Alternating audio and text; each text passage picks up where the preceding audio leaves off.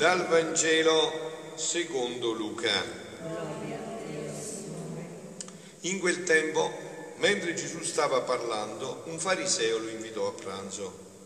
Egli andò e si mise a tavola. Il fariseo vide e si meravigliò che non avesse fatto le abluzioni prima del pranzo.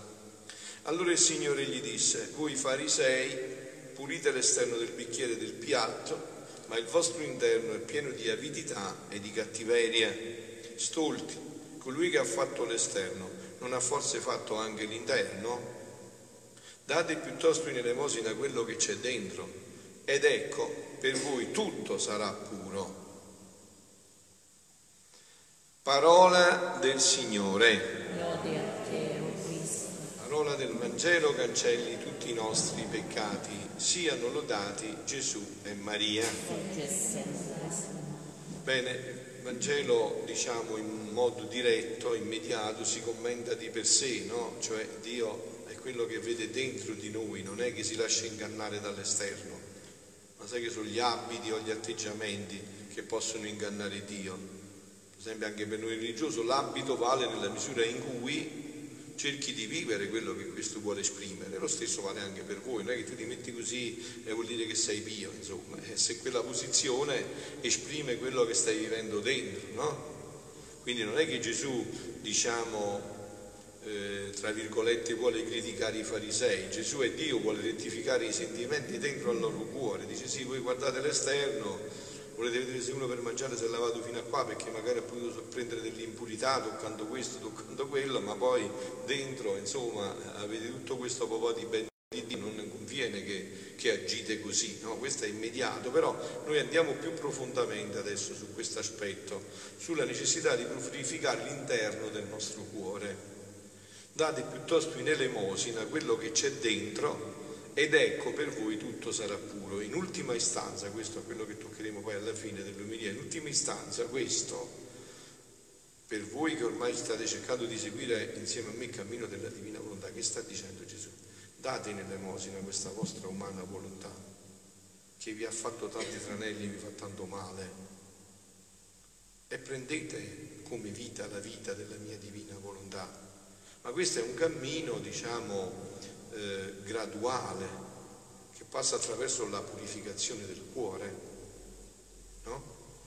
La prima cosa, dice Luisa, il, siamo al primo volume, quindi eh, è un linguaggio ancora, diciamo, eh, non proprio approfondito ancora nella divina volontà, no?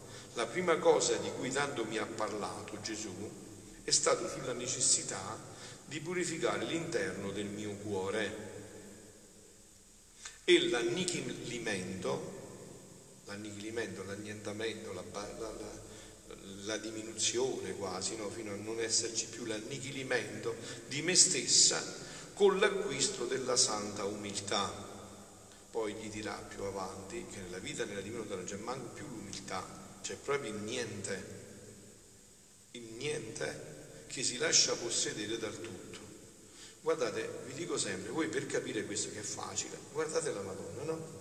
Voi immaginatevi questa statua della Madonna viva, che all'interno è tutta vuota, non c'è niente dentro.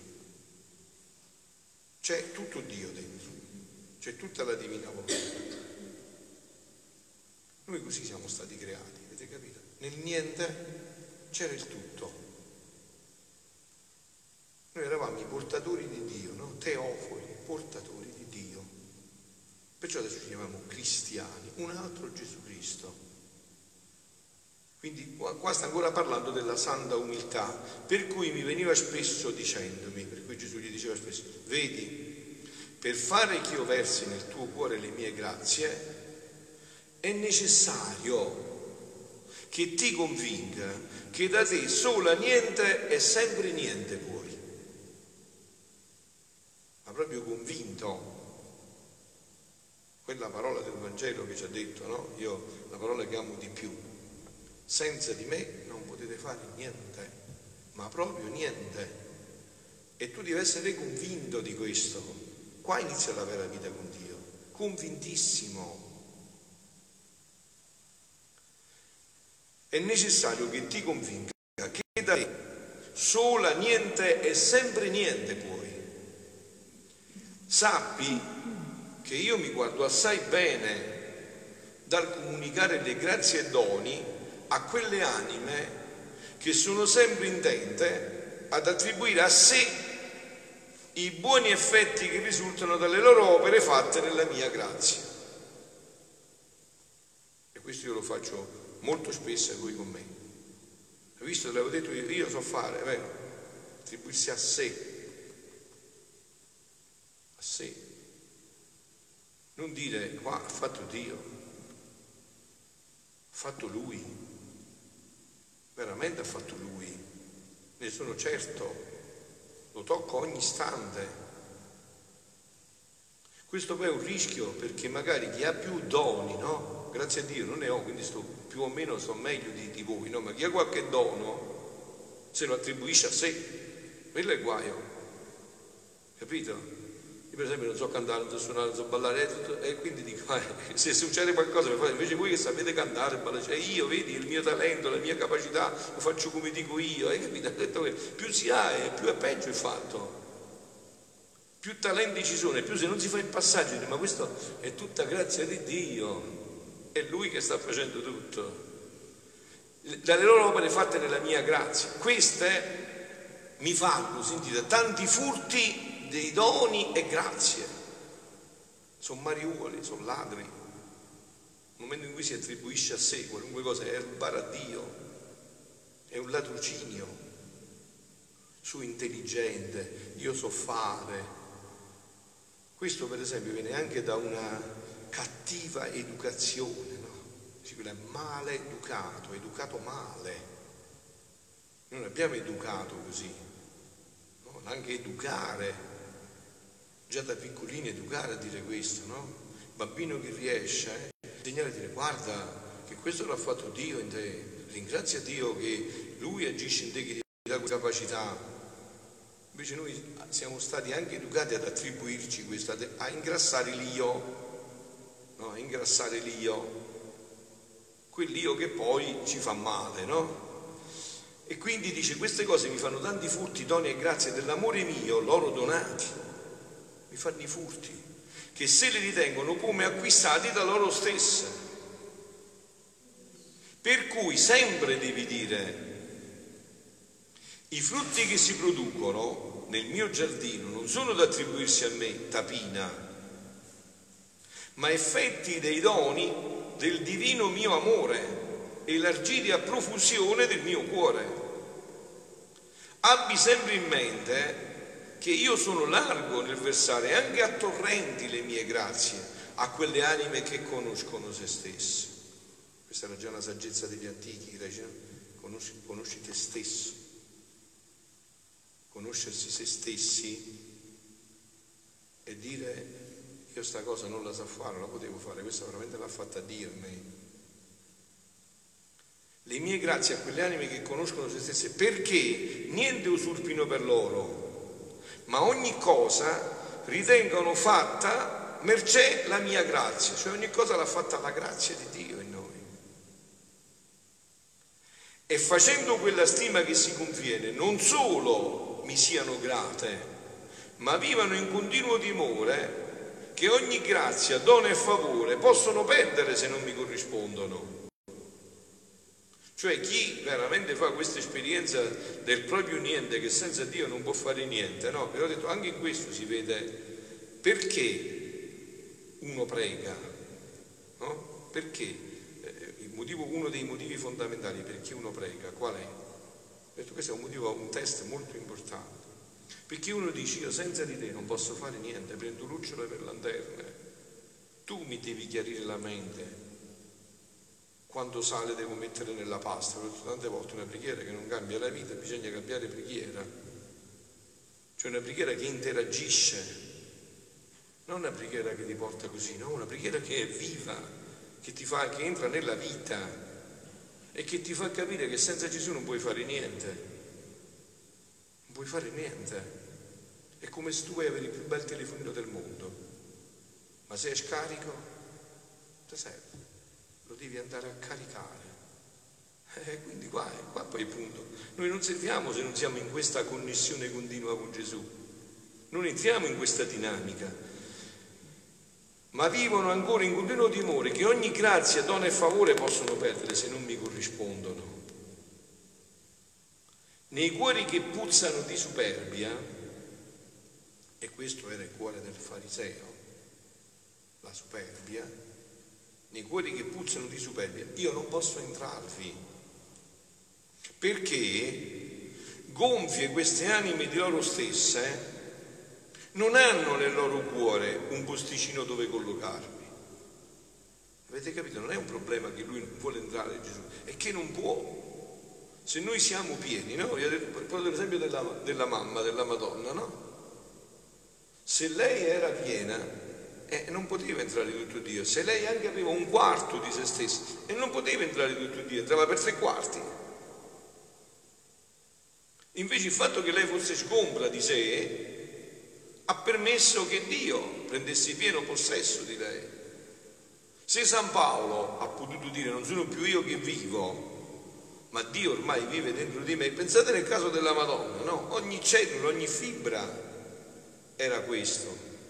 E guardate, questa è la vita cristiana. Eh? Poi fa tutto Dio. Perciò è semplice la nostra vita cristiana. Anche nei santi, i miracoli, tutto quello che hanno fatto, no? Grazie a Dio tantissimi e tantissimi santi, no? Sentite anche adesso domenica hanno fatto Paolo VI, santo, no? Con questi miracoli della maternità di bambini. E chi li ha fatti questi miracoli? Dio e loro. Loro hanno dato spazio a Dio e Dio e loro ha fatto i miracoli. Dio ha potuto operare attraverso loro, si sono resi canali per Dio e tanto più siamo vuoti di noi stessi, tanto più Dio può possedere questo canale e fare cose meravigliose. Quindi è perché non fanno alcun conto delle, nei cuori che puzzano di superbia, io non posso entrarvi, perché gonfie queste anime di loro stessi, non hanno nel loro cuore un posticino dove collocarmi, e perché non fanno alcun conto delle mie grazie. E queste, di cadute in cadute, vanno in rovina. Anche oggi, no, questo puntare sempre su noi stessi, sulle nostre capacità, anche come società, come mondo, a questo ci sta portando. Vi ho detto tante volte, anche i linguaggi paesani descrivevano questo. Se Dio vuole, facciamo questa cosa, se Dio vuole, ci vediamo domani, se Dio vuole. Oggi è scomparso proprio questo linguaggio. Oggi si potrebbe eh, chiosare così, tradurre così, se io voglio il grembo è mio, faccio quello che voglio io, l'intelligenza è mia, faccio quello che voglio io, le capacità sono mie, faccio quello che è vero. Oggi è proprio l'opposto, è in antitesi proprio. È completa... E perciò siamo dove siamo e dove ancora, ohimè, se continuiamo arriveremo. Non penso che possiamo arrivare molto oltre, però insomma, se continuiamo così sarà. Perciò, dice Gesù a Luisa e a me a te stasera, eh, voglio che tu faccia spesso, spesso, anzi continuamente atti di umiltà e che te ne stia come un bambino in fasce, eh, bella immagine, un bambino in fasce, che non potendo da sé muovere un passo, né una mano per operare, tutto si aspetta dalla madre. Ecco, questa è l'immagine anche della preghiera. Io prego, non dico io, dico io in generale, voi, io prego perché tutto mi aspetto da Dio, no? tutto mi aspetto da Dio. Dice, ma guarda che, non so, per esempio, no? noi abbiamo questo criterio, io devo fare delle cose importanti, devo andare là, quindi sottrarrò del tempo alla preghiera. Benissimo, tu non farai niente, ti riuscirà tutto tutto, troverai il traffico e quel tempo che dovevi visitare da Dio lo perdi nel traffico e arrabbi pure. Invece magari eri con Dio e troverai tutto aperto. E qua capite il passaggio della fede dov'è? Un passaggio di questo aspetto che mi dico prima a me e a me con voi, perché Gesù ci sta facendo scuola, a me e a voi, no? Quindi che potendo da si muore un passo né una mano per operare tutto si aspetta dalla madre. Così voglio che te ne stia vicino a me come un bambino, cioè a pregarmi sempre che ti aiuti e ti assista. Dice sempre Gesù, tu in me, in senza te non posso fare niente, Gesù. anzi faccio solo guai, ne ho fatti già tanti, altri ne continuerò a fare senza di te. Questo sarà senza di te. Cioè, sempre che mi aiuti a chiedere, confessandomi ancora il tuo nulla e aspettando tutto da me. E allora vedremo l'opera di Dio nella nostra vita. Allora anche noi potremo cantare il nostro Magnificat con la Madonna. Grandi cose, ha detto la Madonna, ho fatto io. Così ha detto. Così ha detto. Grandi cose ha fatto in me l'Onnipotente. Lo sguardo era sempre là. Grandi cose ha fatto in me l'Onnipotente. Io vi ho detto, io ho anche un test che faccio su di me e faccio anche sulle anime che devo aiutare, cioè devo mm, far continuare il cammino spirituale, quindi aiutare anche spiritualmente. No? Il test che io faccio è questo. Quanto tempo si dà alla preghiera? I superbi non hanno tempo per la preghiera, perché sono dritti. Se uno è dritto, che bisogno ha della preghiera?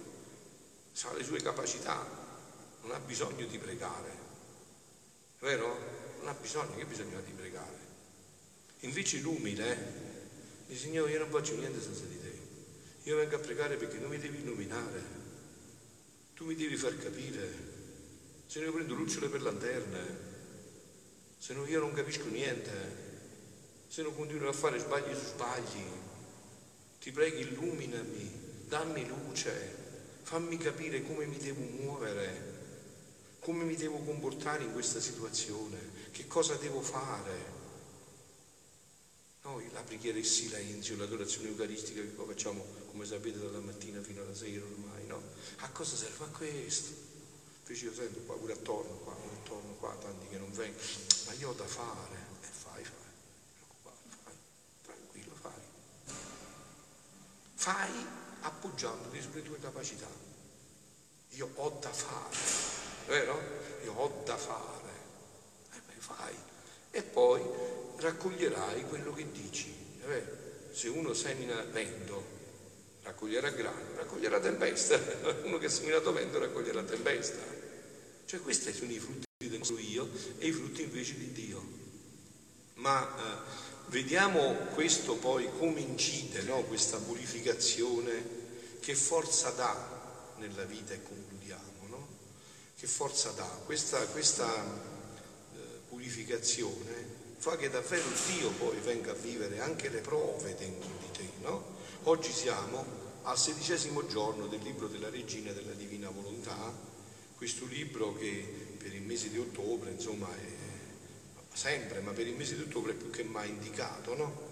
E questo giorno dice la Madonna, ora prestami attenzione e ascoltami, leggo soltanto qualche piccolo punto e poi concludo, no? Senti, figlia mia, la tua mamma incomincia una vita di dolore, di solitudine e di lunghe separazioni dal mio sommo bene Gesù. Eh? Che voi avete le croci, no? Sì? Eh, allora, vediamo come dobbiamo portare, dove si trova la forza per queste croci, proprio se abbiamo preparato il nostro interno, no? La vita nascosta è finita ed egli, Gesù, sente l'irresistibile bisogno d'amore di uscire in pubblico, di farsi conoscere, di andare in cerca dell'uomo smarrito nel labirinto della sua volontà.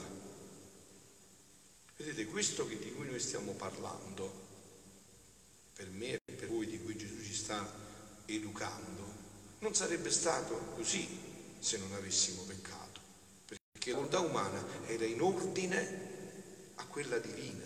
Tutti i mali vengono dall'umana volontà e tutti i beni potranno ritornare solo se rimettiamo in ordine quest'umana volontà nella divina volontà.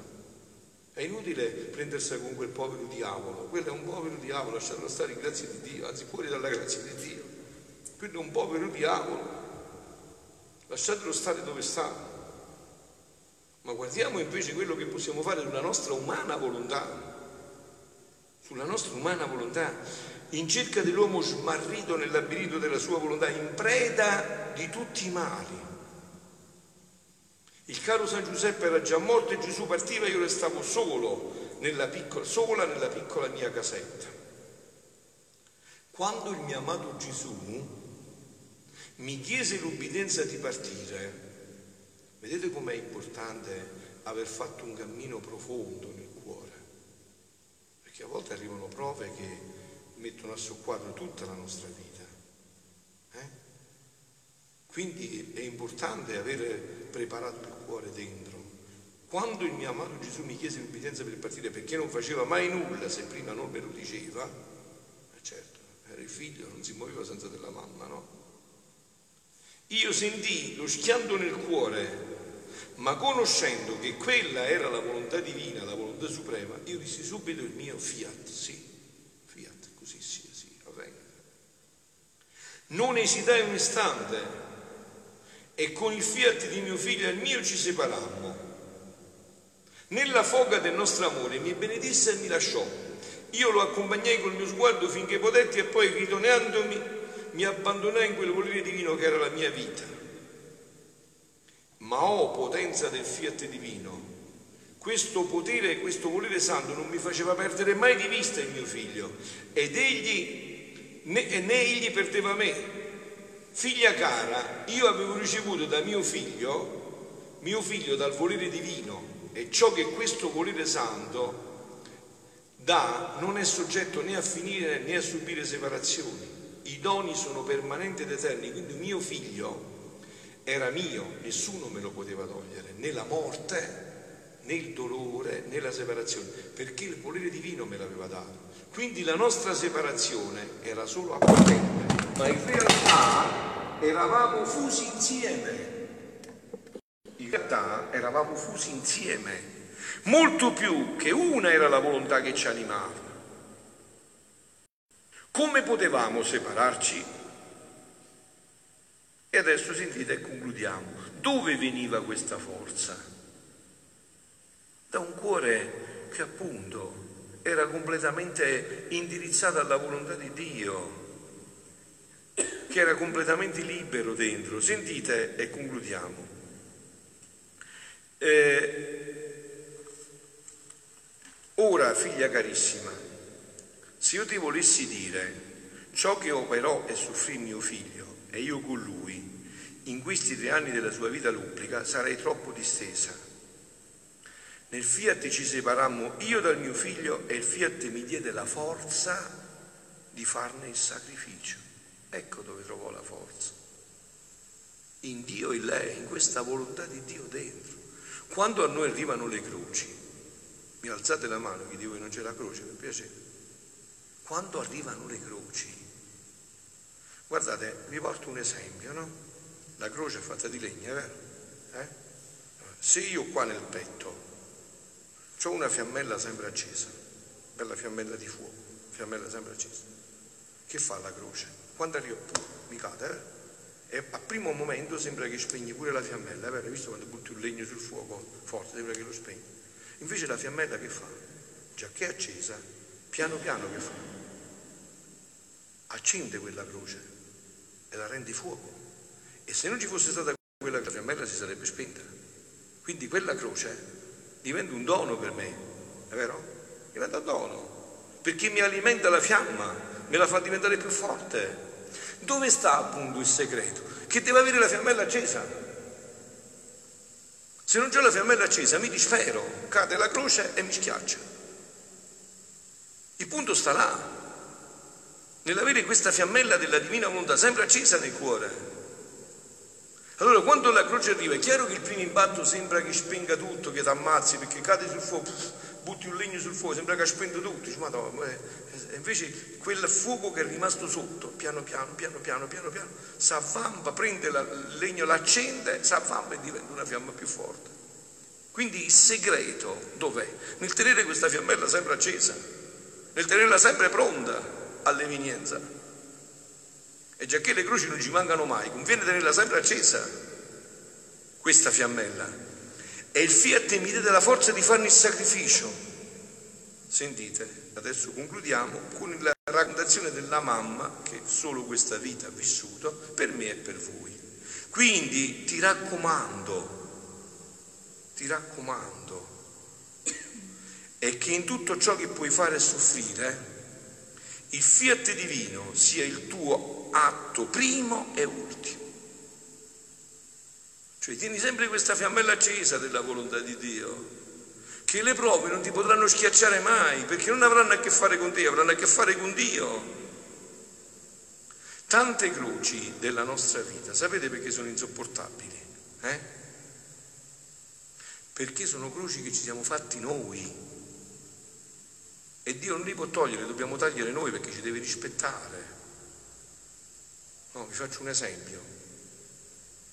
Per esempio, io ho deciso, no? Tu hai deciso di sposarti con quella persona e ha avuto tanti segni che non era, giù, non era buono fare così. Magari hai avuto anche un uomo che ti ha consigliato, una persona che ti ha consigliato, guarda che questo forse è una persona, ma tu ti senti stardito.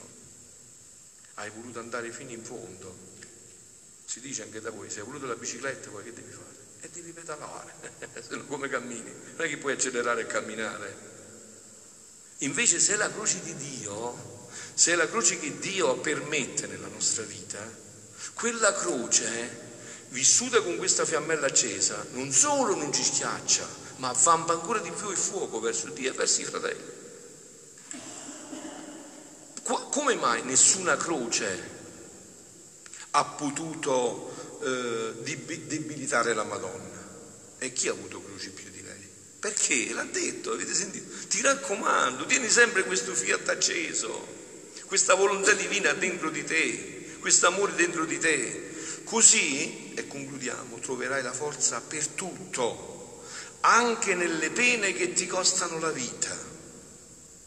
Qua sta il segreto, figlioli, che dobbiamo imparare insieme. Se siamo in questa disposizione, qua troveremo la forza. Così troverai la forza per tutto anche nelle pene che ti costano la vita, se il tutto chiuderai nell'eterno fiat. Perciò, dà la parola alla mamma tua Mo ce la diamo stasera insieme alla parola alla mamma nostra, perché lei sente, non è che è la statua, no?